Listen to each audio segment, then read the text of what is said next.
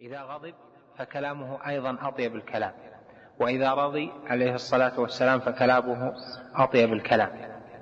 وكذلك في طريقة الكلام كان كلامه ليس هزا سريعا وليس بطيئا بين كل كلمة وكلمة سكتة يشرد معها ذهن المتلقي ولا يكون مشدودا معه بل كلامه يعد يحفظ قليل وكل كلمة متصلة بما بعدها. فإذا هذا الهدي هدي مطلوب وخاصة في المعلم الذي يؤخذ عنه. لا يسرع إسراع إسراعا يجعل الناس لا يفهمون ولا يبطئ إبطاء يجعل الناس يملون. بل بين بين وهذا هو الهدي الكامل. الذي هدى الله جل وعلا نبيه إليه وأدبه به جل جلاله. نعم نعم في الاستئذان.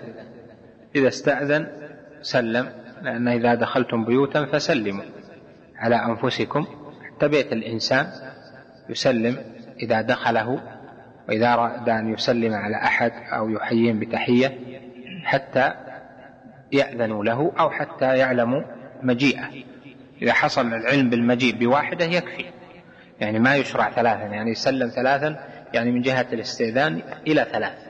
لكن ما يشرع تكرار السلام. نعم.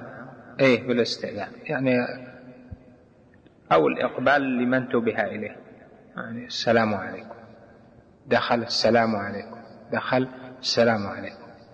إذا ردوا عليه في الأولى انتهى. انتبهوا له في الأولى انتهى. نعم. وكان يضحك مما يضحك منه وهو مما يتعجب من مثله ويستغرب وقوعه ويستندر. وللضحك أسباب عديدة هذا أحدها. والثاني ضحك الفرح وهو أن يرى ما يسره. مقصود بها الأسباب الطبيعية ليست الأسباب الشرعية. يعني الأسباب الطبيعية لأن الضحك ليس مشروعا. يعني لا مستحب ولا واجب طبعا وإنما هو مباح. فالأسباب المراد بها هنا الأسباب الطبيعية التي ينشأ عنها الضحك. ضحك الفرح وهو أن يرى ما يسره أو يباشره والثالث ضحك الغضب وهو كثيرا ما يعتري الغضبان يعتري الغضبان إذا اشتد غضبه وسببه تعجب الغضبان مما أورد عليه مما أورد عليه الغضب. وشعور نفسه بالقدرة على خصمه وأنه في قبضته وقد يكون ضحكه لملكه لملكه نفسه عند الغضب وإعراضه عمن أغضبه وعدم اكترافه به. ماشي ماشي. نعم. وأما بكاؤه صلى الله عليه وسلم فكان من جنس ضحكه لم يكن بشهيق ورفع صوت كما لم يكن ضحكه بقهقهة ولكن كانت تدمع عيناه تدمع عيناه حتى تهملا ويسمع لصدره أزيز وكان بكاؤه تارة رحمة للميت اللهم صل. وتارة خوفا على أمته وشفقة عليها وتارة من خشية الله وتارة عند سماع القرآن وهو بكاء اشتياق ومحبة وإجلال مصاحب للخوف والخشية ولما مات ابنه إبراهيم دمعت عينا وبكى رحمة له وقال تدمع العين ويحزن القلب ولا نقول إلا ما يرضي ربنا. سبحانه. وإنا بك يا إبراهيم لمحزونون. وبكى لما شاهد إحدى بناته ونفسها تفيض. وبكى لما قرأ عليه ابن مسعود سورة النساء. وانتهى فيها إلى قوله تعالى فكيف إذا جئنا من كل أمة بشهيد وجئنا بك على هؤلاء شهيدا؟ وبكى لما مات عثمان بن مضعون وبكى لما كسف الشمس وصلى صلاة الكسوف وجعل يبكي في صلاته وجعل ينفخ ويقول اللهم صل وسلم على محمد. يقول رب ألم تعدني أن لا تعذبهم وأنا فيهم؟ نعم. وهم يستغفرون ونحن نستغفرك. الضحك الضحك والبكاء من الأمور الطبيعية التي جعل الله جل وعلا العبد متصفا بها. فكل أحد يضحك وكل أحد يبكي. لهذا صار الضحك والبكاء يحمد في حال ويذم في حال. وهكذا أمور الغرائز جميعا إذا كانت موافقة لما يحب الله جل وعلا ويرضى فإنها محمودة. وإذا كانت مخالفة لما يحب الله جل وعلا ويرضى بل هي مما يسخط ويأبى تكون مذمومة. في الضحك أقسام منه التبسم ومنه الضحك الشديد حتى يبدو آخر الأسنان مثلا ومنه أيضا القهقهة ومنه ما هو أكثر من ذلك أيضا. والأصل فيه أن كثرة الضحك تورث الغفلة كما قال إياكم وكثرة الضحك فإن كثرة الضحك تميت القلب. وهذا مما يذم. فالضحك يكون بالتبسم ويكون بما هو أبلغ منه. والنبي عليه الصلاة والسلام كان أكثر ضحكه تبسما عليه الصلاة والسلام. ومثل ما قال لك أن أسبابه المعتادة يكون من التعجب. التعجب قد يكون لأمر شرعي وقد يكون لأمر دنيوي. والنبي صلى الله عليه وسلم حصل من هذا وهذا. وقد يكون الضحك للفرح. وهذا أيضا قسمان. قسم مذموم وقسم مأذون به. إذا أما المذموم فهو ما إذا كان فرحه بغير الحق. فرحه الذي أوجب له الضحك أو أنشأ في له الضحك يعني هذا ضحك الإنسان من حيث هو. أما النبي عليه الصلاة والسلام فحالة تأتي عليه الصلاة والسلام. يضحك الإنسان من حيث هو تارة يكون فرحا بغير الحق وتارة وهذا مذموم تارة يكون فرحا مأذونا به. الفرح بغير الحق هو الذي ذمه الله جل وعلا وجعله سببا لدخول النار. قال سبحانه في آخر سورة غافر ذلكم بما كنتم تفرحون في الأرض بغير الحق وبما كنتم تمرحون. وهذا يدل على ذم الفرح الذي هو بغير الحق. والفرح بغير الحق هو الذي ينشأ عن كبر وبطر وعن علو واستعلاء وإرادة الفساد في الأرض وأشباه ذلك من المعاني المحرمة والخيلاء والظلم والاقتدار بغير الحق وأشباه ذلك مما يكون فرحه غير مأذون به في الشرع لأن سببه مذموم شرعا فيكون فرحا بغير الحق. والقسم الثاني من من الضحك الذي ينشأ عن الفرح هو الفرح مما هو مأذون به في الشرع فرح بإتيان مال الله فرح بحصول وظيفة الله فرح بقدوم حبيب فرح بشفاء من مرض فرح بأشياء مما يحصل هذا يفرح فيضحك ويتبسم ويسر لأجل هذه المعاني المباحة في الشرع. فهذا ضحك آه، نشأ عن الفرح وهذا مما هو مأذون به. والثالث الذي ذكره ابن القيم هو ضحك الغضب وهو في الواقع ليس للغضب ولكن من جهة التعجب الذي يقارن الغضب. يعني يغضب ويتعجب ويستحقر من أغضبه بضحكه. يعني كأنه يقول إيش هذا اللي اللي خاطبني بهذا أو الذي يفعل معي هذا؟ من من أنت أو من أنت؟ ف وهذا يحصل ربما بين مثلا أحيانا بين الرجل وبين أهله فإنه لأجل اقتداره عليها وتوعده لها فإذا غضب يضحك استهزاء آه، طبيعي لينشأ عنه الغضب.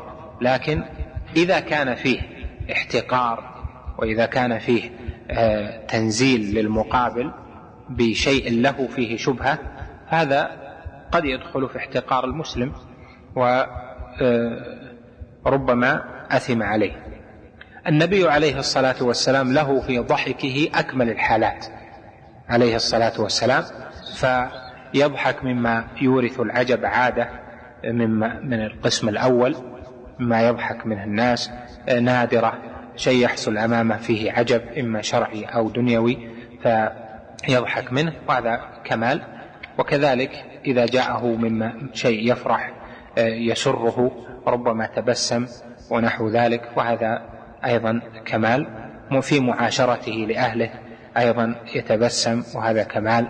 وهكذا في مجالسه مع أصحابه رضوان الله عليهم ربما تبسم وهذا أيضا كمال. فله إذا من هذه الخصلة عليه الصلاة والسلام أكمل الوصف له منها محمودها الكامل ومنفي عنه عليه الصلاة والسلام منها كل أنواع الأنواع التي آه، يذم بها من فعلها. أما البكاء فأصل البكاء بجميع أنواعه يرجع إلى يعني في الإنسان إلى رقة في القلب. بكاء الرحمة أو بكاء الفوات أو بكاء الخوف جميعها يكون من جهة رقة في القلب. ولهذا يمكن أن تدرج جميع الأنواع التي ذكرها من بكائه عليه الصلاة والسلام أنها بكاء رقة وخشية. فبكاؤه على ولده عليه الصلاة والسلام هذا رحمة وخشية. بكاء على الميت خشية على بنته ورحمة. كذلك بكاؤه لما قرأ القرآن وعليه ابن مسعود وبلغ آية. فكيف إذا جئنا من كل أمة بشهيد وجئنا بك على هؤلاء شهيدا؟ هذا أيضا خشية وأشبه ذلك. وهذا هو البكاء المحمود. أما البكاء المذموم آه الذي ينزه عنه عليه الصلاة والسلام فهو بكاء الضعف. وهذا يكون عند النساء وعند الأطفال وعند ضعفة الرجال وينشأ عن ضعف في النفس والروح. نعم. وبكى صلى نعم. الله عليه وسلم قف قف. جلس على قف قف. لا ما ما أمرنا بالتأسي ما هو صحيح ما أمرنا بالتأسي. يعني هذا فيما أذن به هو بالتأسي. مسألة اتصاف بصفات الله جل وعلا هذا ليس من من كلام أهل السنة أو من كلام الصوفية لكن أهل السنة قبلوه بشرط مثل ما ذكره ابن القيم وابن تيمية في مواضع بشرط أن يكون الوصف مأمورا به. إن الله جميل يحب الجمال إن الله طيب لا يقبل إلا طيبا حليم يتصف العبد بالحلم لأن هذه الصفات مأمور بها. فلا لا يتخلق الواحد بصفات الله جل وعلا. فضحك العبد مباح ليس مشروعا يعني ما يؤجر عليه يعني في نفس الضحك. وإنما إذا كان الضحك وسيلة إلى شيء آخر وسيلة الذي منه التبسم وسيلة لإدخال السرور على أخيك إدخال السرور على من تجالس إلى الدعوة وأشباه ذلك فهذا يؤجر عليه العبد. مثل ما جاء في الحديث وتبسمك في وجه أخيك صدقة لأنه يورث التواد والتآخي والتصافي ونحو ذلك. ولا فأصل الضحك مباح ما يؤجر عليه العبد. هذا مما أبيح في الدنيا مثل المتع المشي ومثل الأكل والشرب والتلذذ العام بالطيبات. نعم. إذا كان وسيلة لمشروع صار مأجورا عليه. نعم. وبكى صلى الله عليه وسلم لما جلس على قبر إحدى بناته وكان يبكي أحيانا في صلاة الليل. والبكاء أنواع. أحدها بكاء الرحمة والرقة والثاني بكاء الخوف والخشية والثالث بكاء المحبة والشوق والرابع بكاء الفرح والسرور.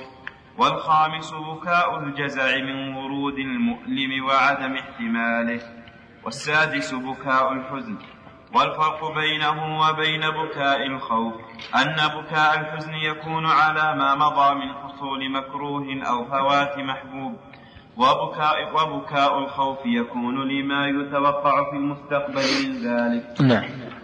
والفرق بين بكاء السرور والفرح بين بكاء السرور والفرح وبكاء الحزن. أن دمعة السرور باردة والقلب فرحان. ودمعة, ودمعة الحزن حارة والقلب حزين. جربوها شوفوا هي حارة وباردة ولا مثل ما يقولون يعني دمعة الفرح. إيش؟ حلوة والثانية مالحة ولا إيش؟ هذا كله كلام ما لها.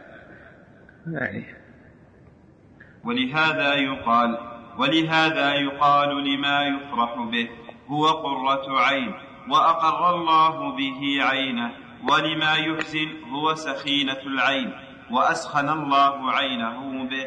والسابع بكاء الخور والضعف والثامن بكاء النفاق وهو أن تدمع العين أن تدمع العين والقلب قاس فيظهر صاحبه الخشوع وهو وهو من أقسى الناس قلبا. والتاسع البكاء المستعار والمستأجر عليه. كبكاء النائحة بالأجرة فإنها كما قال عمر بن الخطاب تبيع عبرتها وتبكي شجو غيرها. والعاشر بكاء الموافقة وهو أن يرى الرجل الناس يبكون لأمر ورد عليهم فيبكي معهم ولا يدري لأي شيء يبكون ولكن يراهم يبكون فيبكي. مثل الضحك أقول البكاء والضحك لأن هذه المشاعر تعدي. المشاعر تعدي. يعني يضحك واحد ويضحك الثاني ما ي... ليش صح؟ ما يدري يبكي يبكي معه موافقة ليش؟ ما يدري هذه المشاعر تنتقل. يحزن فلان يشوفه شكله حزين وما يدري وش اللي يحزنه يحزن معه. يصيبها رقة يعني في دم وما يعرفه ربما ما يعرف الشخص أصلا. آه هذه عدوى الطباع أو عدوى المشاعر موجودة وهي يعني لا محمودة ولا مذمومة. يعني في الشرع لا محمودة ولا مذمومة إلا بحسب ما نشأ عنها. وما كان من ذلك دمعا بلا صوت فهو بكاء فهو بكاء مقصور فهو بكاء مقصور. وما كان معه صوت فهو بكاء ممدود على بناء الأصوات وقال الشاعر بكت عيني وحق لها بكاها وما يغني البكاء ولا العويل وما كان منه مستدعى متكلفا فهو التباكي وهو نوعان محمود ومذموم. فالمحمود أن يستجلب لرقة القلب ولخشية الله لا للرياء والسمعة والمذموم أن يجتلب لأجل الخلق. وقد قال عمر بن الخطاب رضي الله عنه للنبي صلى الله عليه وسلم. وقد رآه يبكي هو وأبو بكر في شأن أسارى بدر. أخبرني ما يبكيك يا رسول الله فإن وجدت بكاء بكيت وإن لم أجد تباكيت لبكاء لبكائكما. ولم ينكر عليه صلى الله عليه وسلم. وقال بعض السلف ابكوا من خشية الله فإن لم تبكوا فتباكوا. لا ما هو مشروع. بكاء في الصلاة بصوت عالي ما هو مشروع ليس بمشروع. بل البكاء بعامة بصوت عالي غير مشروع سواء في الصلاة أو خارج الصلاة. وإنما المشروع البكاء من خشية الله واللي يكون بدون صوت. يكون شيء في الصدر ودمعة ونشيج ونحو ذلك. وهذا أيضا حصل من بعض الصحابة في في الصلاة. صلى أبو بكر مرة فسمع نشيجه من وراء الصفوف وهكذا غيره. يعني رفع الصوت بالبكاء أو يعني الضج بالبكاء هذا خلاف المشروع. يكون البكاء ويكون في الصدر مثل ما جاء أنهم كانوا يبكون وفي صدورهم أزيز كعزيز الملك يعني إنه ما ما يقدر ما يطلع. ما البكاء بصوت عالي ويصير مثل ما يحصل في بعض المساجد يصير من كثرة البكاء كأنه تأمين أو كأنه ذكر أو من رفع الصوت. وأيضا من البدع في البكاء أن يبكي المرء لا لقصد له في البكاء ولكن ليبكي غيره يعني في الصلاة. مثل ما حصل مرة آه، كنت أصلي يعني الإمام المسجد الأول. من ابتدأت الصلاة وواحد قام يبكي. شاب يعني ما انتبهت له إلا بعد الصلاة. لكن يبكي حتى الآيات اللي قرأتها ما فيها يعني ما ليست موطن بكاء وإن كان قد يعني تحمل عليه بشيء من الفكر والتأمل لأصحاب الخشية التامة فلما انتهت الصلاة تعرفت على الشخص يعني عرفته فسألت عنه قالوا إن هذا أنه يفعل هالشيء أنه يصلي.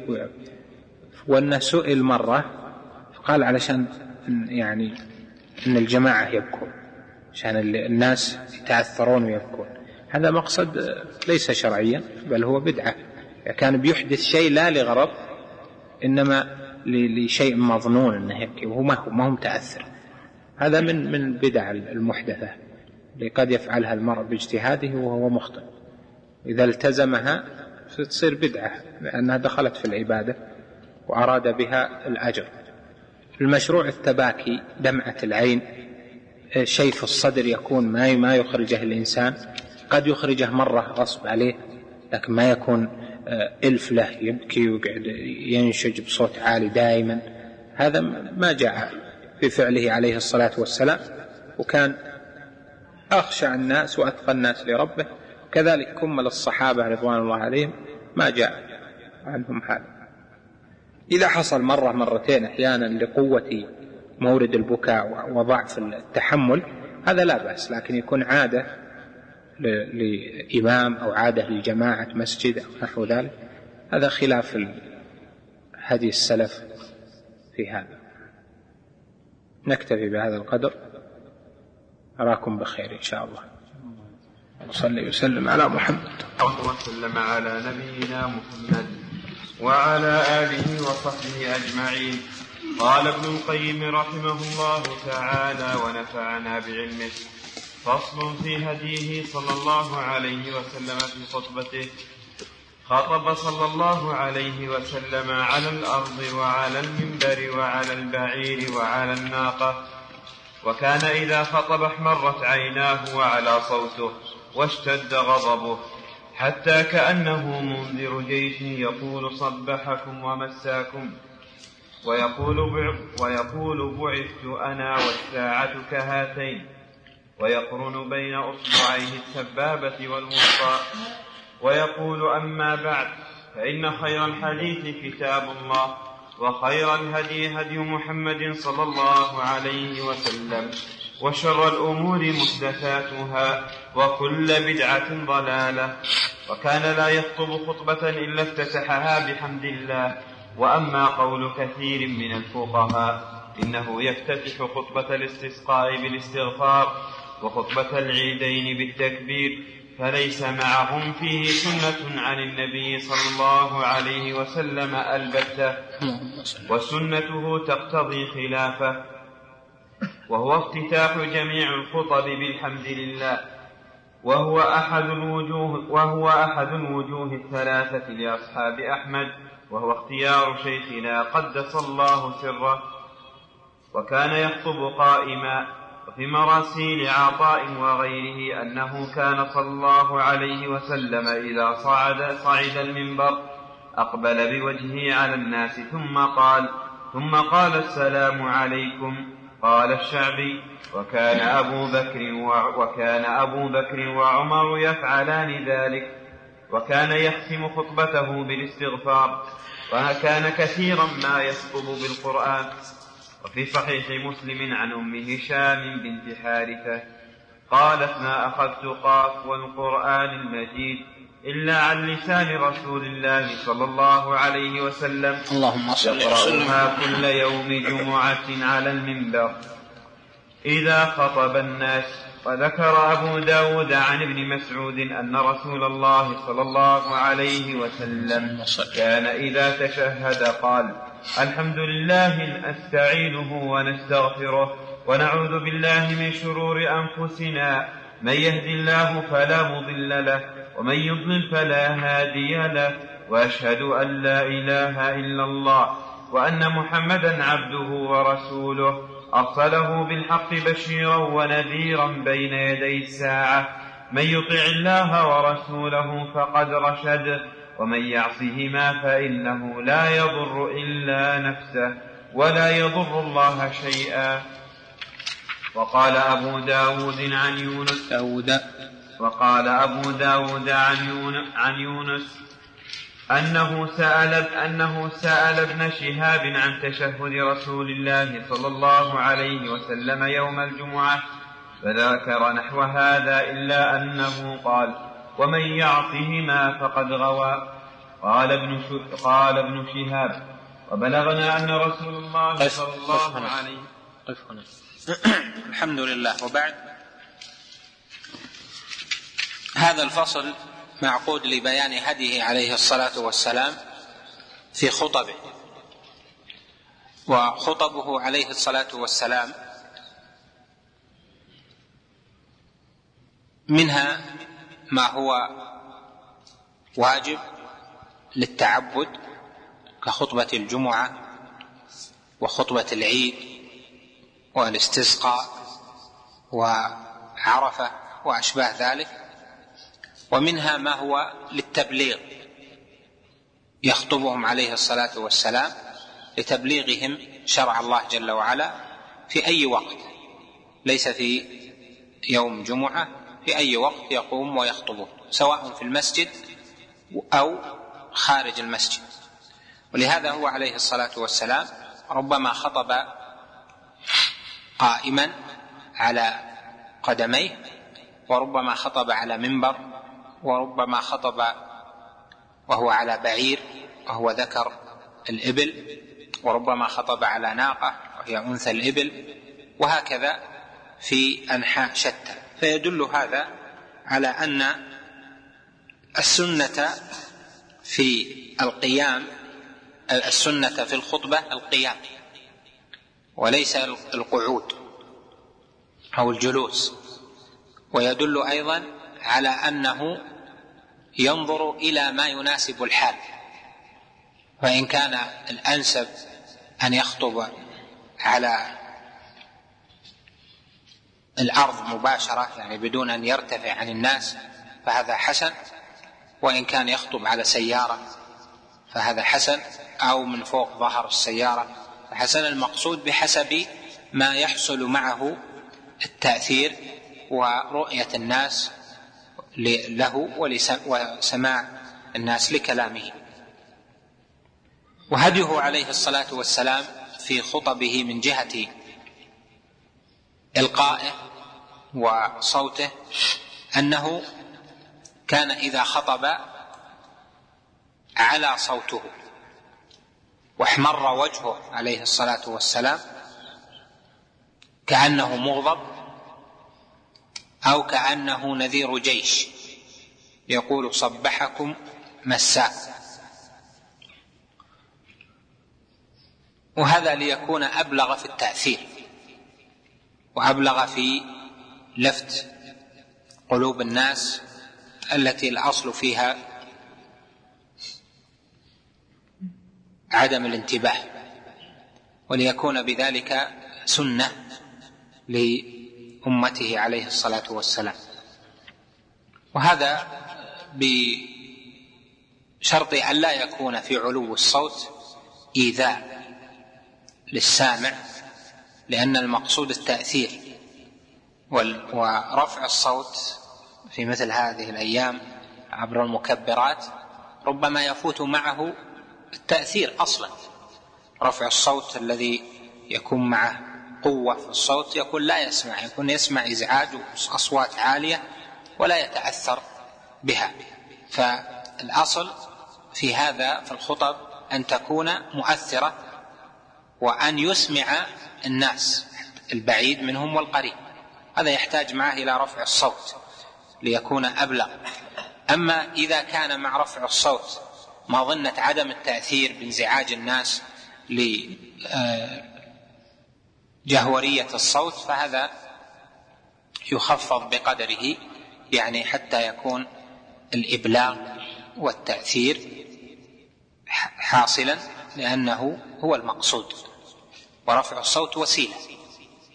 ومن هديه عليه الصلاة والسلام الذي ذكره في الخطب أنه كان يفتتح خطب خطبه عليه الصلاة والسلام بحمد الله والثناء عليه. وبالشهادة له بالوحدانية ولنبيه عليه الصلاة والسلام بالرسالة. لأن هذا أعظم ما ينقل للناس. حمد حمد الرب جل وعلا والثناء على الرب جل جلاله والشهادة له بالوحدانية ولنبيه بالرسالة. هذا أعظم ما ينقل للناس. ولهذا كان من أقوال أهل العلم أن هذه يعني حمد الله جل وعلا والثناء عليه والشهادتين أن هذه الأشياء شرط في صحة الخطبة خطبة العبادة الجمعة وخطبة العيدين. وقد صح عنه عليه الصلاة والسلام أنه كان يبدأ خطبه بالحمد والثناء. كما في حديث جابر وغيره كان إذا خطب حمد الله وأثنى عليه. وصح عنه أيضا عليه الصلاة والسلام أنه قال كل خطبة ليس فيها تشهد فهي كاليد الجذماء والصحيح اشتراط الشهادتين وأن الخطبة التي ليس فيها شهادتان ليس فيها الشهادة لله بالوحدانية ولنبيه بالرسالة سواء الخطبة الأولى أو الثانية في الجمعة أو أي خطبة يقصد منها التعبد أنها غير صحيحة لفوات هذا الشرط لأن أعظم ما ينقل للناس ويعلم الناس به الشهاده لله بالوحدانية ولنبيه عليه الصلاة والسلام بالرسالة. وأما خطبة العيد فهي غير خطبة الجمعة من جهة وموافقة لها من جهة أخرى. أما الموافقة فهي أن خطبة العيد كخطبة الجمعة يخطب خطبتين يفصل بينهما بجلوس كما عليه اتفاق أهل العلم. وأما ما تختلف خطبة العيد عن خطبة الجمعة فإن العيد في ليلة العيد يشرع التكبير إلى الصلاة. وهذا التكبير من أهل العلم من قال إن الإمام الذي يخطب يكبر ليعلن هذه السنة. ليعلن سنية التكبير التي قال فيها ربنا جل وعلا ولتكبروا الله على ما هداكم وجاء عن طائفة من السلف ومن الصحابة فمن بعدهم التكبير في خطبة العيد الأولى تسعا متوالية ثم التكبير في الخطوة الثانية سبعا متوالية وهذا اجتهاد. وشيخ الإسلام آه، وهذا هو مذهب جمهور العلماء. شيخ الإسلام ابن تيمية أخذ بالرواية الأخرى عن الإمام أحمد وهي أنه لم يثبت عن النبي صلى الله عليه وسلم انه ابتدأ خطبة العيد بالتكبير وإنما خطبه عليه الصلاة والسلام يبتدئها بالحمد. والآخرون قالوا ليس ابتداء خطبة ولكن المقصود أنه يعلن التكبير في هذا المقام قبل أن يشرع في الخطبة. فلا يبتدئ الخطبة ولكن إذا صعد المنبر أعلن التكبير ليكون في هذا تحقيق إعلام ليكون في هذا إعلام للناس بمشروعية التكبير في هذا الموطن وليكون ممتثلا للأمر في قوله جل وعلا ولتكبروا الله على ما هداكم ولعلكم تشكرون وذكر أيضا آه، فيما سمعت أنه عليه الصلاة والسلام كان يقول في خطبه من يطع الله ورسوله فقد رشد ومن يعصهما فقد غوى. وهذا فيه مقصد من مقاصد الخطبة الشرعية وهي الحث على طاعة الله جل وعلا وطاعة رسوله عليه الصلاة والسلام والتحذير من المعصية والمخالفة. وسيأتي آه، ذكر مقاصد الخطب أظن فيما نستقبل من كلام ابن القيم إن شاء الله. نعم. قال ابن شهاب وبلغنا نعم. نعم. خطبتان. نعم. شرط نعم الخطبتان ركن.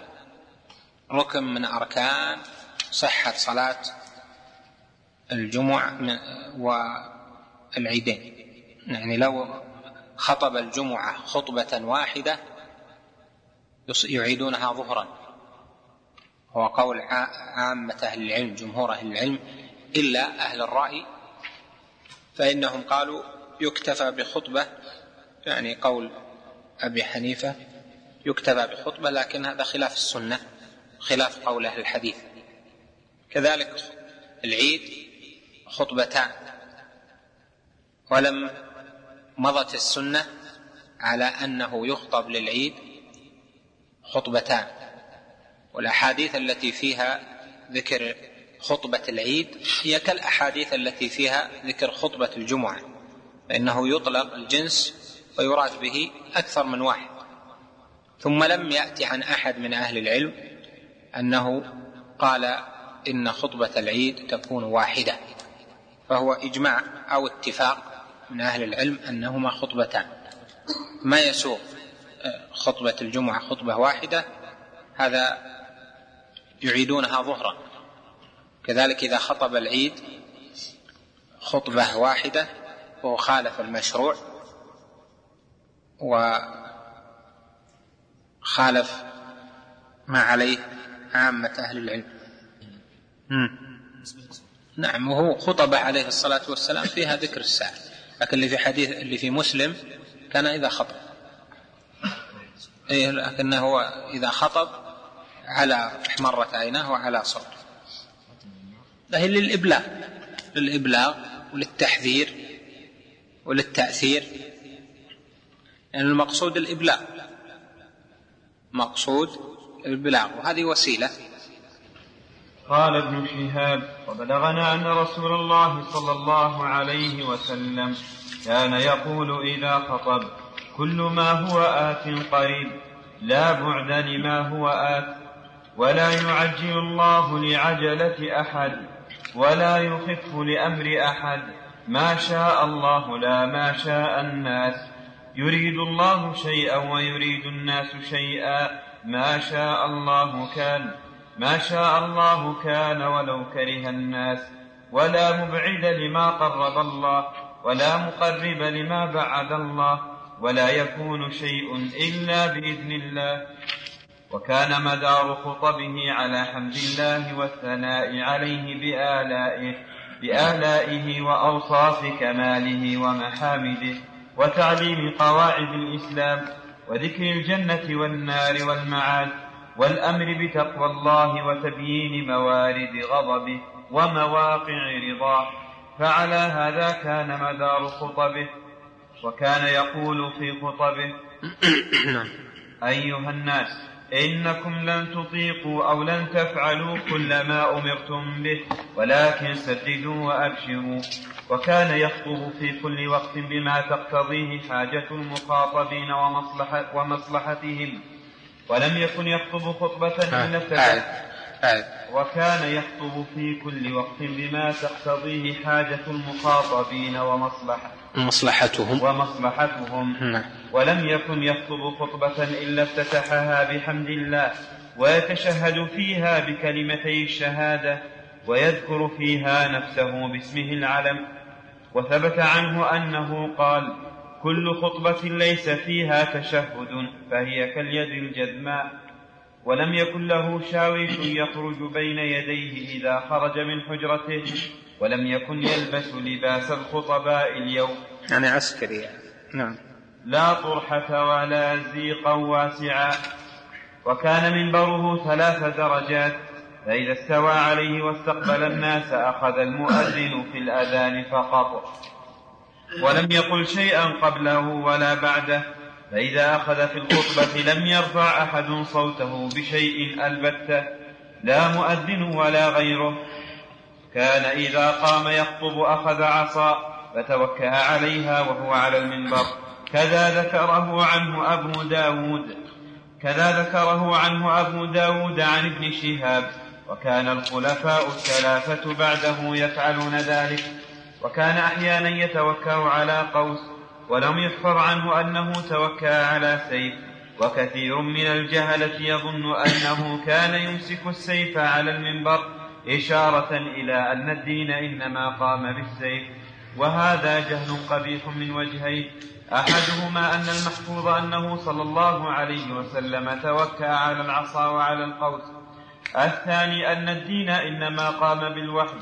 وأما السيف. وأما السيف فلمحق أهل الضلال والشرك ومدينة النبي صلى الله عليه وسلم التي كان يخطب فيها إنما فتحت بالقرآن ولم تفتح بالسيف وكان إذا عرض له في خطبته عارض اشتغل به ثم رجع إلى خطبته وكان يخطب فجاء الحسن والحسين يعثران في قميصين أحمرين وكان يخطب فجاء الحسن والحسين يعثران في قميصين أحمرين.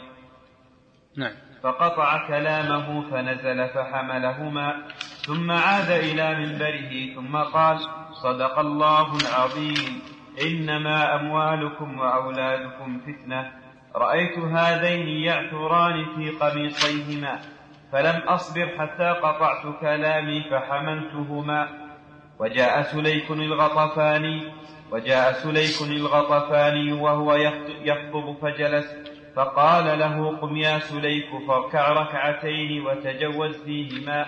ثم قال وهو على المنبر إذا جاء أحدكم يوم الجمعة والإمام يخطب فليركع ركعتين وليتجوز فيهما.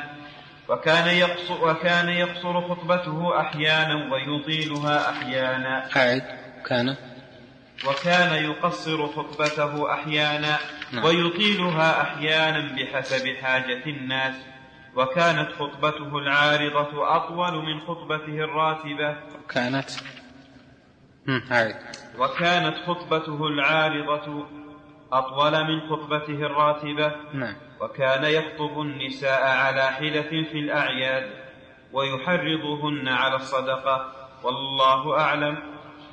ذكر رحمه الله مقاصد الخطبة الشرعية التي كان عليه الصلاة والسلام يتعاهدها ويبينها للناس في خطبه في الجمعة وفي غيرها.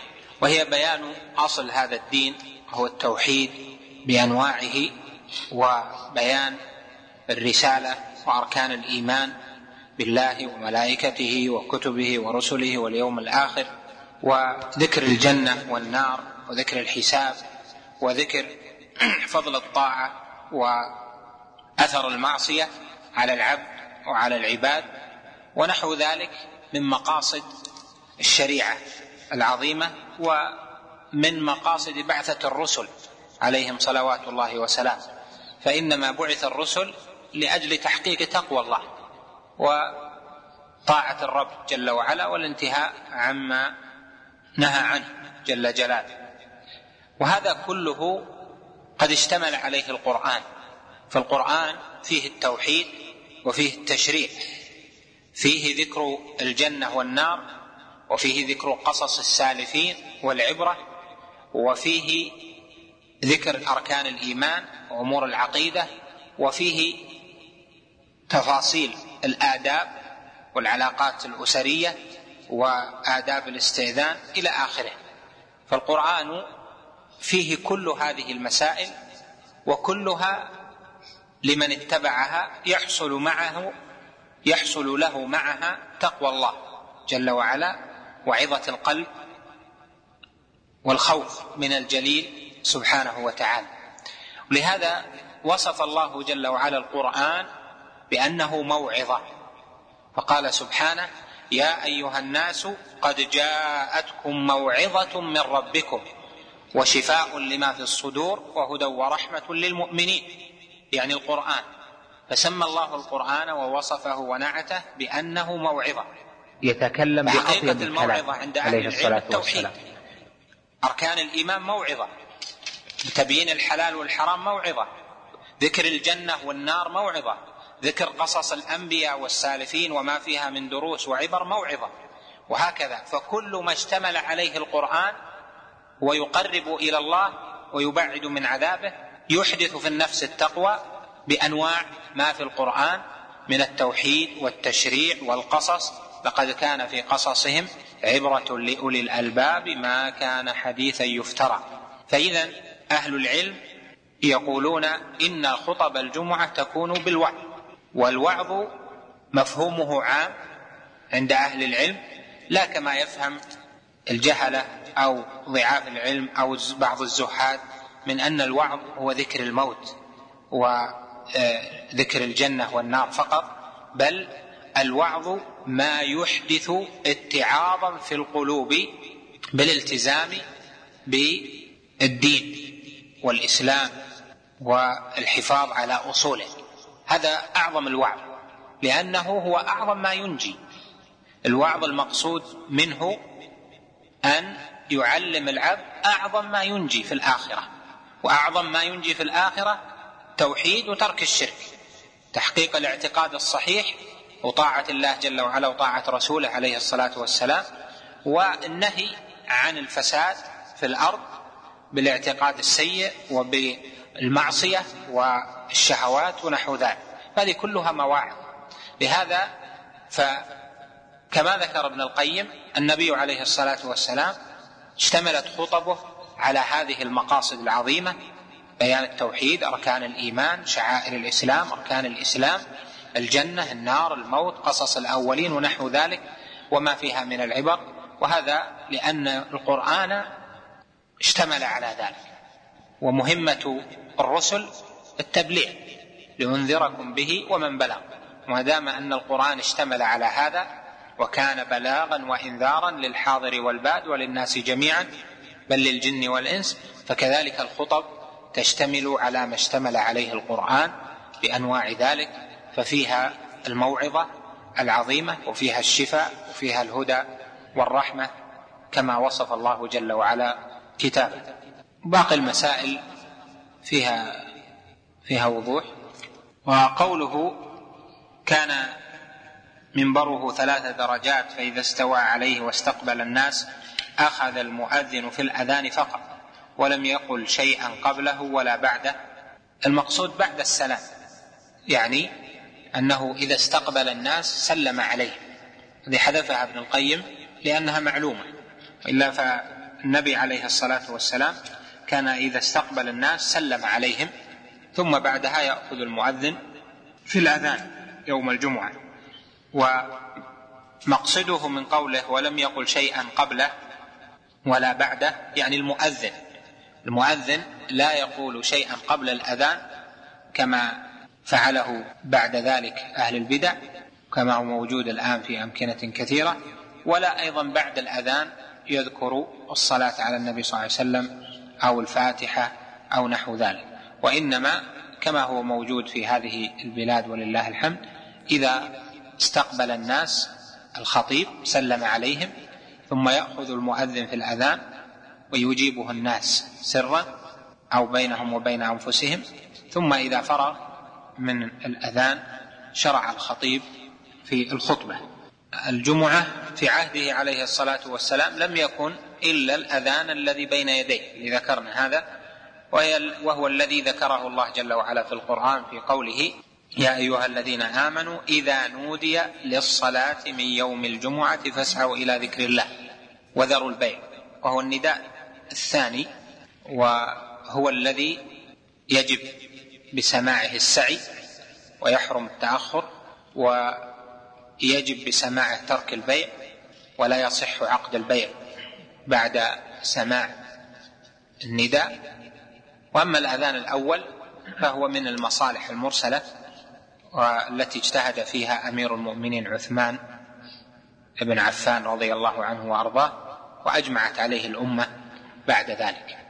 السنة ثلاث درجات ليكون أبلغ يعني في رؤية الناس وفي رؤيتهم أيضا هم للخطيب. وأما ما هو أقل من ذلك فإنه يفوت المقصود وما هو أكثر أيضا من ذلك يفوت المقصود. فلا تشرع الزيادة ولا أيضا الأقل من ثلاث درجات. والسنة الوسط ثلاث درجات أما خمس درج أو ست أو أكثر أو أقل هذا إما أن يجعل الناس لا ينظرون للخطيب فإلا بكلفة فيفوتهم الإنصات والمتابعة وكذلك يفوت الخطيب رؤية الناس. فإنه إذا كان رفيعا عنهم جدا آه، لم ينظر إلى الناس آه، كلهم لكن ليس لا يقال بدعة لأنه هذا وسيلة. المنبر وسيلة ليس عبادة. والبدع في العبادات ليست في الوسائل. هذا ذكر ابن القيم هنا أنها جاءت فيها حديث وفيها شيء والاتكاء يعني على العصا. هذا ذكر ابن القيم هنا أنها جاءت فيها حديث وفيها شيء والاتكاء يعني على العصا أو نحوه ليس من الأمور الثابتة. يعني ما أحفظ فيها الأحاديث الثابتة أظنها مراسيل الواردة كنت تحتاج إلى مراجعة أكثر. وأما السيف فلم يثبت مثل ما ذكر. وذكروا أن من العلة في التوكل على العصا أو أخذ العصا أن يكون أثبت ليده. إحدى اليدين تكون على المنبر والثانية تكون بيده العصا ليكون أثبت ليديه. من الحركة نحو ذلك. هذا من جهة التعليل.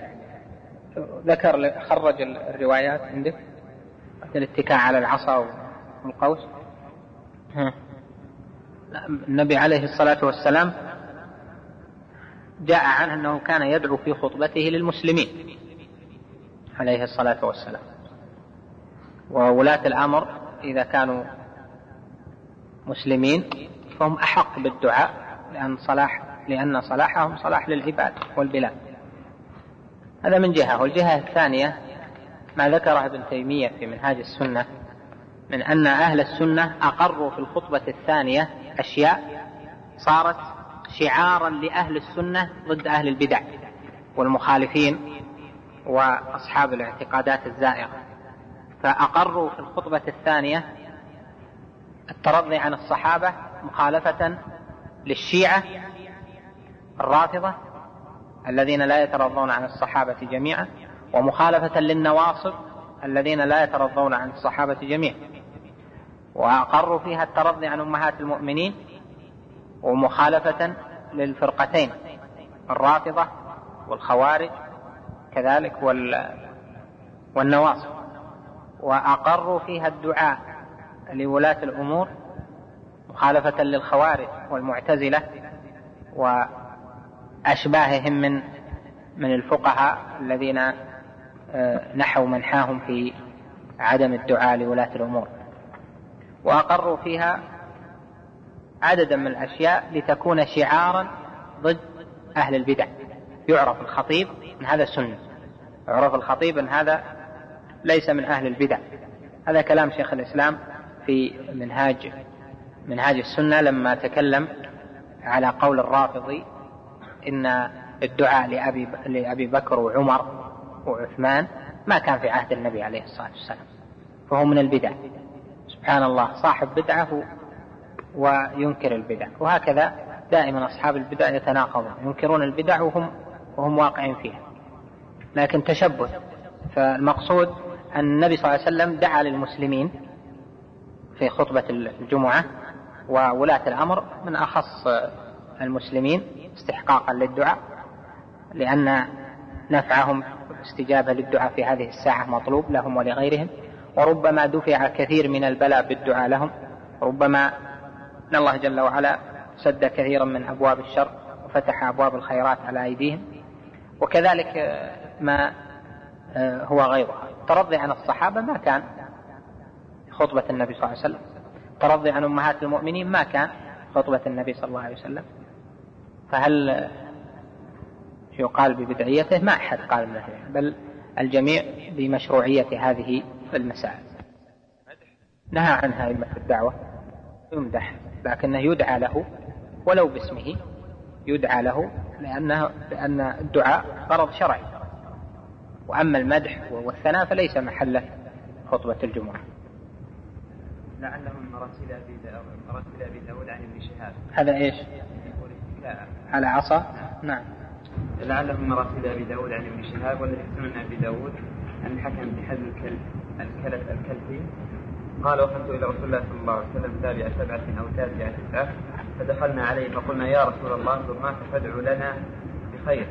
فأمرنا أو أمر لنا بشيء من التمر والشان للذاك دون.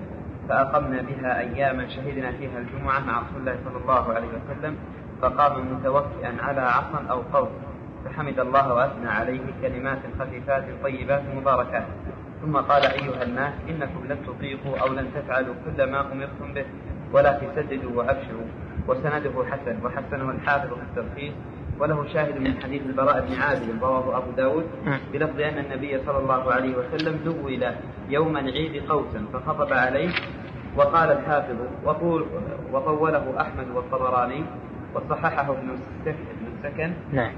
وفي الباب عن ابن الزبير أخرجه أبو الشيخ في أخلاق النبي صلى الله عليه وسلم. وفيه ابن وفيه ابن لهيعه وهو ضعيف لكنه حسن في الشواهد. جيد يعني ظاهر الكلام أن الاتكاء على عصا في الخطبة أنه حسن الإسناد نعم حديثه لمن؟ إيه في في السنية ولا في في المشروعية؟ جيد بارك الله فيك إيش تقول؟ إيش؟ هذا مذهب الشافعية.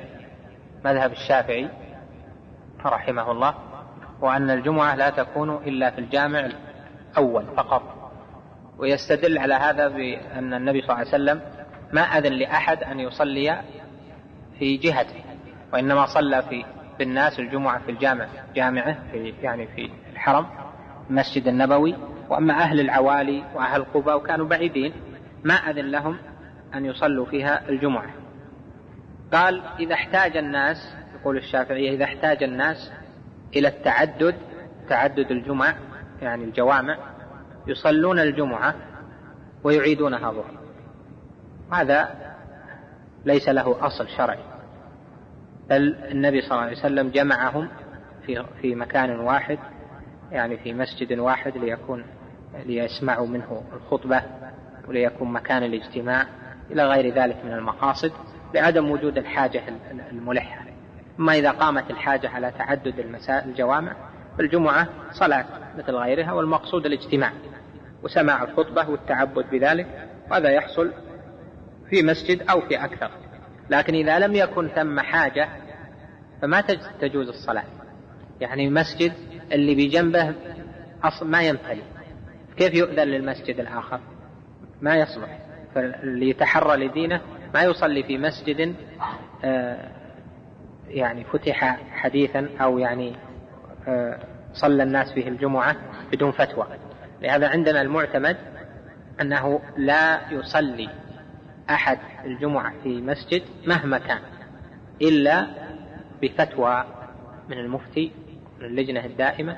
عندنا في الوزارة نرسل دائما للإفتاء ويعرضها سماحة الشيخ على اللجنة الدائمة. يتأملون طبعا يخرج لجنة من من أحد الدعاة ومن المراقب ومن مندوب في المحكمة ومن إيش يقولون يصلون في المساجد القريبة ويثبتون هذا المسجد المساجد ممتلئة وإلى آخره ثم يبني عليها العلماء في إصدار الفتوى اللازمة المقصود اللي ذكرته هذا موجود في اليمن يمكن ها هو موجود في بعض البلاد أنهم يصلونها في الجمعة ثم يعيدونها ظهرا. إذا كان المسجد ليس المسجد الأول. هذا غلط وخلاف السنة ولا دليل عليه. هو ليس المقصود من الجمعة الصلاة في مسجد واحد المقصود الاجتماع. فإذا حصل مشقة في الناس وسع له. لهذا نص غير الشافعي من الأئمة كالإمام أحمد ومالك وجماعة والحنفية على جواز التعدد تعدد الجمعة في مصر واحد إذا كان ثم حاجة. لا ما كان يدعو لا. لكن قل إنه ما نقل إنه دعا. مو ما كان يدعو. لا نقل إنه كان يدعو للمسلمين. وهذا جاء أبو بكر رضي الله عنه كان يدعو. أيضا وعمر رضي الله عنه كان يدعو. وكان الدعاء لأمير المؤمنين في عهد عمر رضي الله عنه. مقصود أصوله أصل الدعاء في خطبة الجمعة للمسلمين ولي الأمر. هذا محل اتفاق بين أهل السنة. بل كما قال ابن تيمية صار شعارا لأهل السنة مع غيره. يعني مع الدعاء للصحابه والأمهات المؤمنين ونحو ذلك. يعني قدس الله سره أن نستفيد لا شك من ابن القيم وابن تيمية. أقول هذا يدل على أنها قدس الله سره أنه يسوق أنك تقولها لكن آه، كلمة سر استعملها المتأخرون.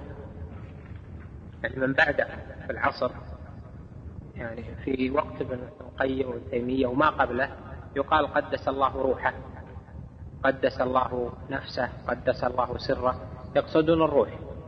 آه، يعني طهرها من الآثام التقديس التطهير طهرها من الآثام والذنوب وغفر لها هذا معنى الدعاء. لكن لما شاع الشرك الأكبر بعد ذلك والتعلق بالأولياء والموتى صارت كلمة سر السر لمن يدعى لمن يسأل لمن في الاتصال بروحه والتوسل به والاستغاثة به في سر من الأسرار. مثل ما ذكر إمام الدعوة محمد بن الوهاب يقول والإله يخاطب أحد الناس يقول والإله هو الذي فيه السر. لأنهم يستعملون هالكلمة هذا سر فلان سر البدوي هذا سر زيد بن الخطاب رضي الله عنه هذا سر العيدروس هذا سر عبد القادر يستعملونها يقصدون سر روحه يقصدون سر روحه في الاستجابة لمن سألها في الاستجابة لمن استغاث بها في الاستجابة لمن طلب منها. ولهذا منعه المتأخرون العلماء منعه لأنه شاع بعد ذلك أشياء في هذه الكلمة غير مراد الأولين منه. فقد تجد أن هذه الكلمة مستعملة عند الأولين يقصدون ما قدس الله روحه. ما فيها بأس.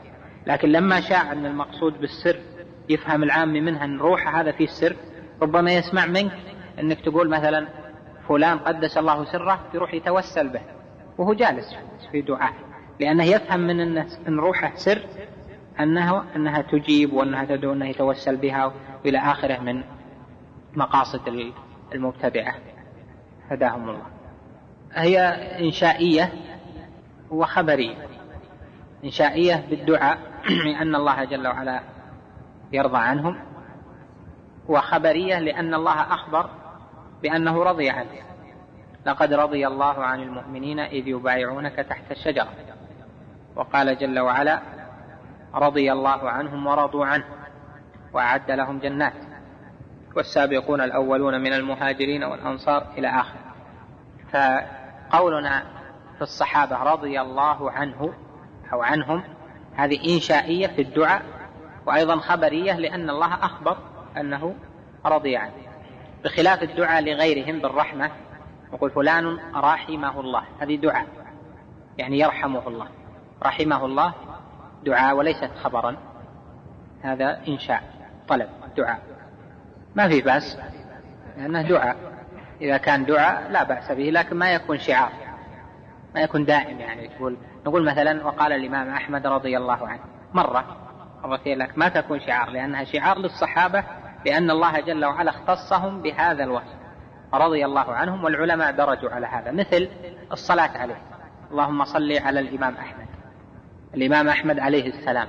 مرة مرتين تحصل قصدا أو غلطا لا بأس. لأنها دعاء. اللهم صل عليه يعني أثني عليه في الملأ الأعلى من جهة الدعاء لا بأس لكن ليست شعارا. إذا كانت مرة ونحوها فلا بأس. أما أن يجعل غير الصحابة في منزلة ما اختص به الصحابة في الدعاء والألفاظ فهذا ممنوع. يقول ابن أبي أوفى كان النبي صلى الله عليه وسلم إذا أتاه قوم بصدقاتهم قال اللهم صل عليه فأتاه أبي بصدقة بالصدقة فقال اللهم صل على آل أبي أوفى. وبوب عليه البخاري الصلاة الصلاة على هؤلاء واستدل به على أن الدعاء الصلاة دعاء ما تكون شعار. والنبي صلى الله عليه وسلم صلى على من أتى بالصدقة آه، المعين والجنس امتثالا لقوله تعالى خذ من أموالهم صدقة إيش؟ تطهرهم وتزكيهم بها. وصل عليهم أمر. إن صلاتك سكن له. فحديث ابن أبي أوفى تفسير. أن ما يكون شعار ما يكون داعم بس. مثل عليه السلام. علي بن أبي طالب عليه السلام. هذه يفعله الزيدية خالفوا في أهل السنة جعلوا شعارا عليه السلام للملائكة الأنبياء تقديم الخطبة على إيش؟ العيدين. العيدان الصلاة فيها قبل الخطبة. العيدان يصلي أولا ثم يخطب. وكان بعض خلفاء بني أمية رأى الناس يذهبون. قال نقدم الخطبة على الصلاة. فصلاة العيدين قبل ثم بعدها الخطبة. إنما الخلاف خلاف بعض أهل العلم في الاستسقاء. الاستسقاء ليس في العيدين. الاستسقاء هل هي قبل أو بعد؟ والصحيح أنها مثل العيد بعد. ما أعرف لها صل النبي صلى الله عليه وسلم وعدهم يوما فخرجوا فيه. والعلماء ذكروا أنه يستحب أن يكون يوم الاستسقاء صائما. يمكن هذا ما أخذ من قال أنه يكون يوم الاثنين والخميس ليصوم الناس يكون أقرب. لكن ليس لها أصل من السنة. لا العيد خطبتان مثل ما ذكرت. هذا غلط. غلط. ما هو الأحاديث مثل ما ذكرت لك فيها خطب خطبة العيد. ففهم منه طائفة من من المعاصرين آه، أنها خطبة واحدة. لكن هذا ليس بصحيح. المقصود الجنس. وجاء خمس أحاديث لكنها ضعيفة. منها مراسيل ومنها فيها ضعف لكن يشد بعضها بعضا لأن النبي صلى الله عليه وسلم خطب خطبتين. فهي حسنة بمجموعها إضافة إلى أن أهل الحديث أن العلماء اتفقوا على أنها خطبتان. ويقول ابن قتيبة آه، أجمع العلماء على أنها خطبتان في عيون الأخبار. ومضت السنة على أنها خطبتان مثل ما يقول عبد الله بن عبيد الله بن عتبة. مضت السنة أن يخطب الإمام في العيد خطبتين. وبوب النسائي فيه خطبتي العيد. وهذا صنيع العلماء. أما من فهم أنها خطبة واحدة هذا اجتهاد ليس له فيه سابق ما له مؤيد فيه. أن العيد أن العيد آه، خطبة واحدة. بل العيد مثل الجمعة خطبتان. ما ينبغي التشويش على الناس. حتى لو كان هذا يقول لا أن أنه عنده ترجيح أنها خطبة ما دام العلماء جميعا على أنها خطبتان ليش يخالف؟ إذا هو عنده الترجيح بشيء في بعض المسائل يعمل به في نفسه لكن العامة ما يخالف فيه آه، الفتوى ويخالف فيه اللي عليه عامة أهل العلم واجتهاد يجتهده يفعله أمام الناس. هذا خلاف المقاصد الشرعية. هو بينه وبين نفسه يعمل به أمام ربه الحساب بينه وبين ربه إذا كان آه، سليما من الهوى ومجتهد ولحق الاجتهاد وما له هوى ورغبة في أشياء. هذا بينه وبين ربه لكن العامة ما له أن يعمل عندهم إلا بما دلت عليه الأدلة وأفتى فيها أهل السنة والعلماء. أما يجيب قول مخالف ما عليه دليل مثل يخطب الجمعة خطبة. كيف؟ يقول خطب رسول الله صلى الله عليه وسلم خطبة الجمعة. ما لها خطبة يعني الجنس. خطبة تطلق ويراد بها الجنس خطبة يعني خطبتين. لهذا تسأل اللي خطب خطبة العيد واحدة من سبقك إلى هذا؟ يعني من من السلف. من خطب العيد يسمي لك أحد من العلماء؟ قال إن خطبة العيد خطب خطبة العيد واحدة ما أنا يعني بحثت بحثت ما وجدت أحد. غير الصحابة؟ هذا الآية فيها إخبار خبر خبر و وليست دعاء الآية هذه هي خبر وليست دعاء فلذلك الاستدلال بها على الدعاء لغير الصحابة فيه نظر. دعاء لغير الصحابة بالرضوان فيه نظر لأن الآية فيها الخبر. الله جل وعلا يخبر عن من دخل الجنة لأنه رضي الله عنهم ورضوا عنه. لكنها دعاء الدعاء ما يمنع منه بس لا يكون على هيئة دعاء الصحابة بالملازمة له. ما له علاقة خل هذا في وقته إن شاء الله. صلي تسع. والتراويح يعني الناس فهموا منها أو بعض طلبة العلم فهم منها أن المقصود العدد. هذا غلط. السنة سنة النبي صلى الله عليه وسلم في صلاة الليل تجمع ما بين العدد والوصف. العدد والوصف هذه السنة. فمن قال السنة العدد فقط هذا قصر. لهذا عائشة رضي الله عنها وصفت السنة وقالت كان رسول الله صلى الله عليه وسلم لا يزيد في رمضان ولا في غيره على إحدى عشرة ركعة. يصلي أربعا فلا تسأل عن حسنهن وطولهن. ثم يصلي أربعا فلا تسأل عن حسنهن وطولهن. ثم يصلي بثلاث ثم ينام. فقلت يا رسول الله إلى آخر الحديث. فذكرت أن سنته جمعت ما بين العدد وما بين الوصف. وهذا هو الذي يوافق قول الله جل وعلا إن ربك يعلم أنك تقوم أدنى من ثلثي الليل ونصفه وثلثه وطائفة بين معك إلى قوله فاقرأوا ما تيسر منه فاقرأوا ما تيسر من القرآن. فقراءة ما تيسر من القرآن هذه فيها العدد وفيها الوصف لأنه قال تقوم أدنى من ثلثي الليل ونصفه وثلثه.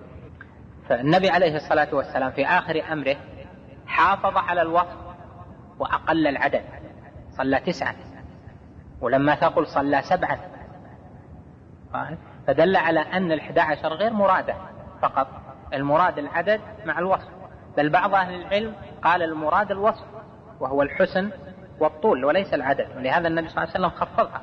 لو كان المراد العدد مع الوصف ممكن أنه جعلها أكثر. لكن اللي يدل عليه حديث عائشة رضي الله عنه والآية آه، حديث عائشة أصرح أوضح والآية أيضا آه، تفهم منها ذلك أن السنة العدد والوصف.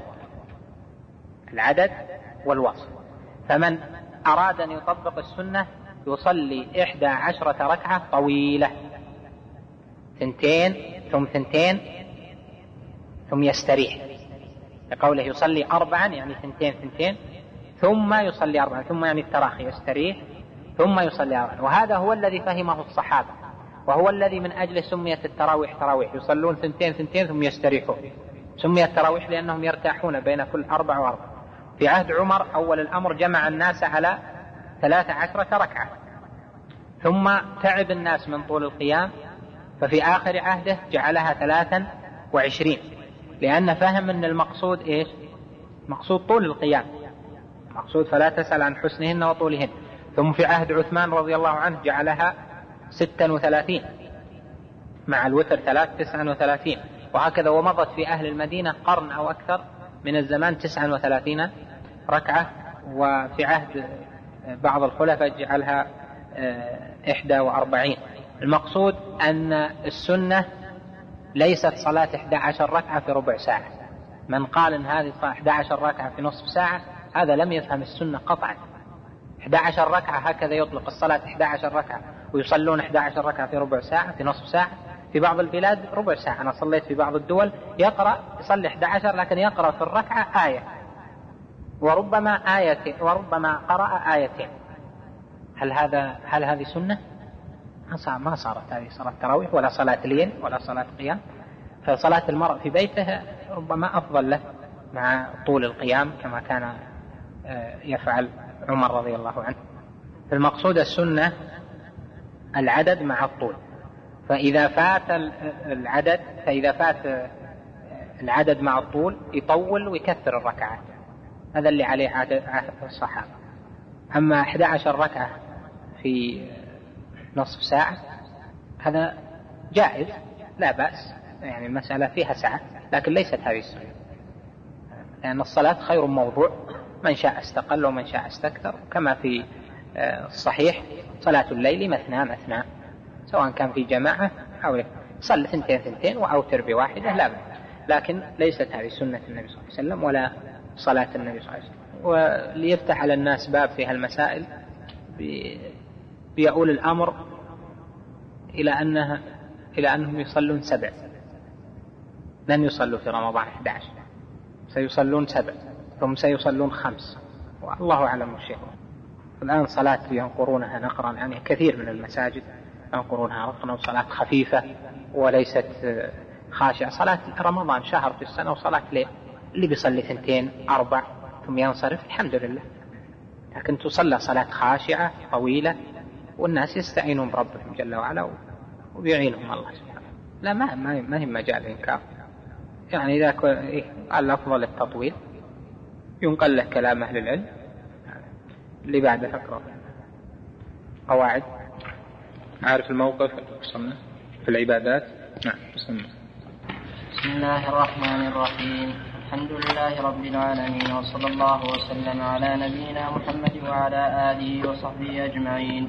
قال ابن القيم رحمه الله تعالى أصول في هديه صلى الله عليه وسلم في العبادات.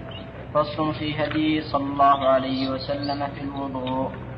كان صلى الله عليه وسلم يتوضأ لكل صلاة في غالب أحيانه وربما صلى الصلوات بالصلوات بوضوء واحد. وكان يتوضأ بالمد تارة وبثلثيه تارة وبأزيد منه تارة وذلك نحو أربع أواق بالدمشقي إلى أوقيتين وثلاث. وكان من أيسر الناس صبا لماء الوضوء وكان يحذر أمته من الإسراف فيه وأخبر أنه يكون في أمته من يتعدى في الطهور وقال إن للوضوء شيطانا يقال له الولهان. فاتقوا وسواس فاتقوا فاتقوا وسواس الماء ومر على سعد وهو يتوضأ فقال له لا تسرف في الماء. فقال وهل في الماء من إسراف؟ قال نعم وإن كنت على نهر جار. وصح عنه أنه توضأ مرة مرة. هذا رواه الإمام أحمد في المسند وإسناده فيه ضعف يسير لكنه في معنى الأدلة النهي عن الإسراف. والنبي عليه الصلاة والسلام هديه في الوضوء كان أكمل هدي عليه الصلاة والسلام فجمع ما بين عبادة الطهارة وعبادة الاقتصاد وعدم الإسراف في استخدام الماء. فهو عليه الصلاة والسلام توضأ بثلثي مد وتوضأ بمد. وأما أقل من ذلك يعني أقل من ثلثي المد فلم يصح عنه عليه الصلاة والسلام أنه توضأ بأقل من ثلثي المد يعني بثلث مد. هذا لا يصح عنه عن النبي صلى الله عليه وسلم. فالمقصود أن هديه عليه الصلاة والسلام يجمع ما بين الإسباغ وما بين الاقتصاد في الماء. وهذا هو الذي ينبغي على المؤمن أن يحافظ عليه لأنه يتخلص فيه من هواه ومن وسواس الشيطان في المبالغة في صرف الماء وتكرار الغسل بكميات كبيرة. والنبي عليه الصلاة والسلام كان ذا شعر كان له شعر في وجهه كثير وفي بدنه يعني في أطرافه عليه الصلاة والسلام كان له شعر وكان يكفيه القليل من الماء. ولهذا لما قال بعض الناس لأحد الصحابة إنني ذو شعر قال قد كان يكفي من هو أوفى شعرا منك يعني النبي صلى الله عليه وسلم. فالمقصود أن يحافظ المؤمن على الطهارة بالإسباغ كما كان النبي عليه الصلاة والسلام يفعل على صفة وضوئه وأن يقتصد في الماء يستخدم أقل ما يمكنه وهذا بالتعود يمكن. وأما إذا لم يتعود الإنسان على قلة الماء فإنه لو صب على نفسه آه، خزانا يمكن ما يكفي. وكثرة استعمال الماء تفتح باب الوسواس. ولهذا النبي عليه الصلاة والسلام كما سمعت حذر من وسواس الوضوء. وقال إن للوضوء شيطانا يقال له الولهان. وهذا يدل على وجوب مخالفة الإسراف أو مخالفة أمر الشيطان بكثرة استخدام الماء وتكراره على العضو مرات كثيرة بلا آه، دليل شرعي. نعم. وصح عنه أنه توضأ مرة مرة ومرتين مرتين وثلاثا ثلاثا وفي بعض الأعضاء مرتين وبعض وبعضها ثلاثا وكان يتمضمض ويتمضمض ويستنشق تارة بغرفة وتارة بغرفتين وتارة بثلاث. وكان يصل بين المضمضة بين المضمضة والاستنشاق فيأخذ نصف نصف الغرفة لفمه ونصفها لأنفه. ولا يمك ولا يمكن ولا يمكن فيها ولا يمكن في الغرفة إلا هذا. وأما الغرفتان والثلاث فيمكن فيهما الفصل والوصل. إلا أن النصف, النصف يعني المقصود به النصيب. نصف لفمه ونصف لأنفه المقصود نصيب لفمه ونصيب لأنفه. وليس المقصود التنصيف اللي هو هذا مثل هذا هذا يساوي هذا لأن هذا لا يمكن عادة. لكن النصف يطلق ويراد به النصيب. نعم. إلا أن هديه صلى الله عليه وسلم كان الوصل بينهما. كما في الصحيحين من حديث عبد الله بن زيد أن رسول الله صلى الله عليه وسلم تمضمض واستنشق من كف واحد فعل ذلك ثلاثا وفي لفظ تمضمض واستنثر بثلاث غرفات. فهذا أصح ما روي في المضمضة والاستنشاق ولم يجيء الفصل بين جيء. ولم يجيء الفصل ولم يجيء ليش يجيء؟ ليش يجيء؟ نعم. ولم يجيء لم هي بتجزم ليش فتحنا؟ ما نقول لأنها أصلها إيش؟ لم يجيء صحيح؟ يعني الهمزة لازم تسكن والياء ساكنة. صار عندنا مثل ما قال الأخ صار عندنا ساكنان التقيا. وما يمكن النطق بساكنين التقيا فكيف يحركها؟ الحركات اللي تصلح للفعل كم؟ اللي تصلح للفعل السكون ها؟ والفتح والضم صحيح؟ والجر إيش؟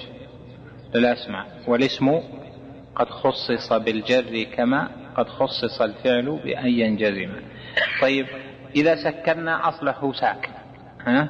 فالسكون هنا آه، لأجل أداة الجزم.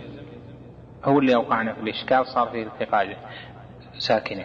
إذا ضممنا التبس بأنه بأن أداة الجزم لم تعمل. لأن أصل الفعل يجيء دخلنا عليه لم. إذا لأجل التقاء الساكنين رجعنا الحركة كما هي اللي هي الضم. صار لم يجيء التبس وصار ما كان له معنى. دخلت لم ولم تؤثر فبقي أي حركة؟ بقي حركة الفتح. فجعلت الفتح مع أنها ليس لها يعني وجه هنا لكن جعلت الفتح لأنه لا يمكن تغيير التقاء الساكنين بالضم لأجل حصول الاشتباه. هذا كثير يعني في في الأفعال هذه واكثرها في الأفعال المشددة. مثل مثلا تقول لم يجف قبره. لم يجف المفروض تسكن فلأجل التقاء الساكنين تقول لم يجف قبره لم يبل إيش؟ لحيته لم يقر لا تقر في المكان. يعني إيش؟ نهي. لا تقر في المكان نهي. إذا أردنا النفي قلنا قلنا لا تقر في المكان. صار نفيا. المقصود أنها يعني هذا توجيه. جزاك الله خير. نعم. ولم يجيء الفصل بين المضمضة والاستنشاق في حديث صحيح البتة ولكن في حديث طلحة بن مصرف عن أبيه عن جده رأيت النبي صلى الله عليه وسلم يفصل بين المضمضة والاستنشاق ولكن لا يروى إلا عن طلحة عن أبيه عن جده. ولا يعرف لجده صحبة وكان يستنشق بيده اليمنى ويستنثر باليسرى وكان يمسح رأسه كله وتارة يقبل يد وتارة يقبل بيديه ويدبر وعليه يحمل حديث من قال مسح برأسه مرتين. والصحيح أنه لم يكرر مسح رأسه بل, بل كان إذا كرر غسل الأعضاء أفرد مسح الرأس. هكذا جاء عنه صريحا. ولم يصح عنه صلى الله عليه وسلم خلافه البتة. نعم. بل ما عدا هذا إما صحيح غير صريح. البتة هذه دائما همزتها إيش؟ قطع. البتة همزتها همزة قطع. إن أصلها لأن أصلها بتة. في الألف واللام اللي فيها هذه ليست للتعريف. لذلك الهمزة فيها للقطع. هكذا عرف عن العرب سماعا. ما تقول مثلا لم يصح شيء البتة؟ تقول لم يصح شيء البتة. قطع. ماشي. ولم يصح عنه صلى الله عليه وسلم خلافه البتة بل ما عدا هذا إما صحيح غير صريح كقول الصحابي توضأ ثلاثا ثلاثا وكقوله مسح برأسه مرتين وإما صريح غير غير صحيح كحديث ابن البيلماني عن أبيه عن ابن عمر عن, عن عمر أن النبي صلى الله عليه وسلم قال من توضأ فغسل كفيه ثلاثا ثم قال ومسح برأسه ثلاثا وهذا لا يحتج به وابن البيلماني وأبوه مضاعفان. وإن كان, وإن كان الأب أحسن حالا وكحديث عثمان الذي رواه أبو داود أنه صلى الله عليه وسلم مسح رأسه ثلاثا وقال أبو داود أحاديث عثمان الصحاح كلها تدل على أن مسح الرأس مرة ولم يصح عنه في حديث واحد أنه اقتصر على مسح, على مسح بعض رأسه البتة. ولكن كان إذا مسح ولكن كان إذا مسح بناصيته كمل على العمامة. فأما حديث أنس الذي رواه أبو داود رأيت رسول الله صلى الله عليه وسلم يتوضأ وعليه عمامة قطرية. إيش؟ قبل هذا مسح الرأس ثلاثا أو مسح الرأس مرتين أو مسح الرأس مرة واحدة. السنة الثابتة من فعله عليه الصلاة والسلام. امتثالا لأمر الله جل وعلا قوله وامسحوا برؤوسكم أنه مسح عليه الصلاة والسلام مرة واحدة حتى لما ثلث غسل وجهه وثلث غسل يديه وثلث غسل رجليه عليه الصلاة والسلام مسح برأسه واحدة كما جاء في حديث حمران عن عثمان رضي الله عنهما رضي الله عنه وأرضاه. فاذا السنة الثابتة عن النبي صلى الله عليه وسلم الواضحة الصريحة أن مسح الرأس كان واحدا. الروايات التي فيها أنه مسح مرتين أو مسح ثلاث مرات آه، من جهة الأسانيد ضعيفة لكن من جهة المعنى حتى لو قلنا بصحتها فنقول هذا يحمل كما حمله عليه الحافظ بن حجر وجماعة من المحققين أنه يحمل على أنه استوعب مسح الرأس في ثلاث مسحات وتارة الواحد يمسح مرة واحدة ويستوعب وتارة لا يستوعب إلا في مرتين وتارة لا يستوعب إلا في ثلاث يعني مثلا آه، يمسح يعمل هكذا في مسح رأسه ويستمر إلى الأخير. هذا تعتبر مسحة واحدة يكون مسح جميع رأسه. قد يكون يمسح مرتين وهو ما مسحة واحدة يبدأ هكذا مثلا. قال فأقبل بهما وأدبر تكون مسحتين. هي في الواقع واحدة لأن المقصود تعميم الرأس. مثل لو واحد غسل مرات ومن هنا ثلاث مرات إلى آخره. ما يقال غسل ست مرات لأنه ما عمم العضو ما أسبغ إلا بثلاث مرات. يعني بمرة كاملة ثم مرة كاملة ثم مرة كاملة. كذلك ثلاث حديث عثمان مثلا الذي في سنن أبي داود وحديث ابن البيلماني الذي فيه أنه مسح ثلاثا. أخي المستمع الكريم. تابع ما تبقى من مادة هذا الشريط على الشريط التالي. مع تحيات تسجيلات الراية الإسلامية بالرياض. هاتف رقم أربعة تسعة واحد واحد تسعة ثمانية خمسة. والسلام عليكم ورحمة الله وبركاته.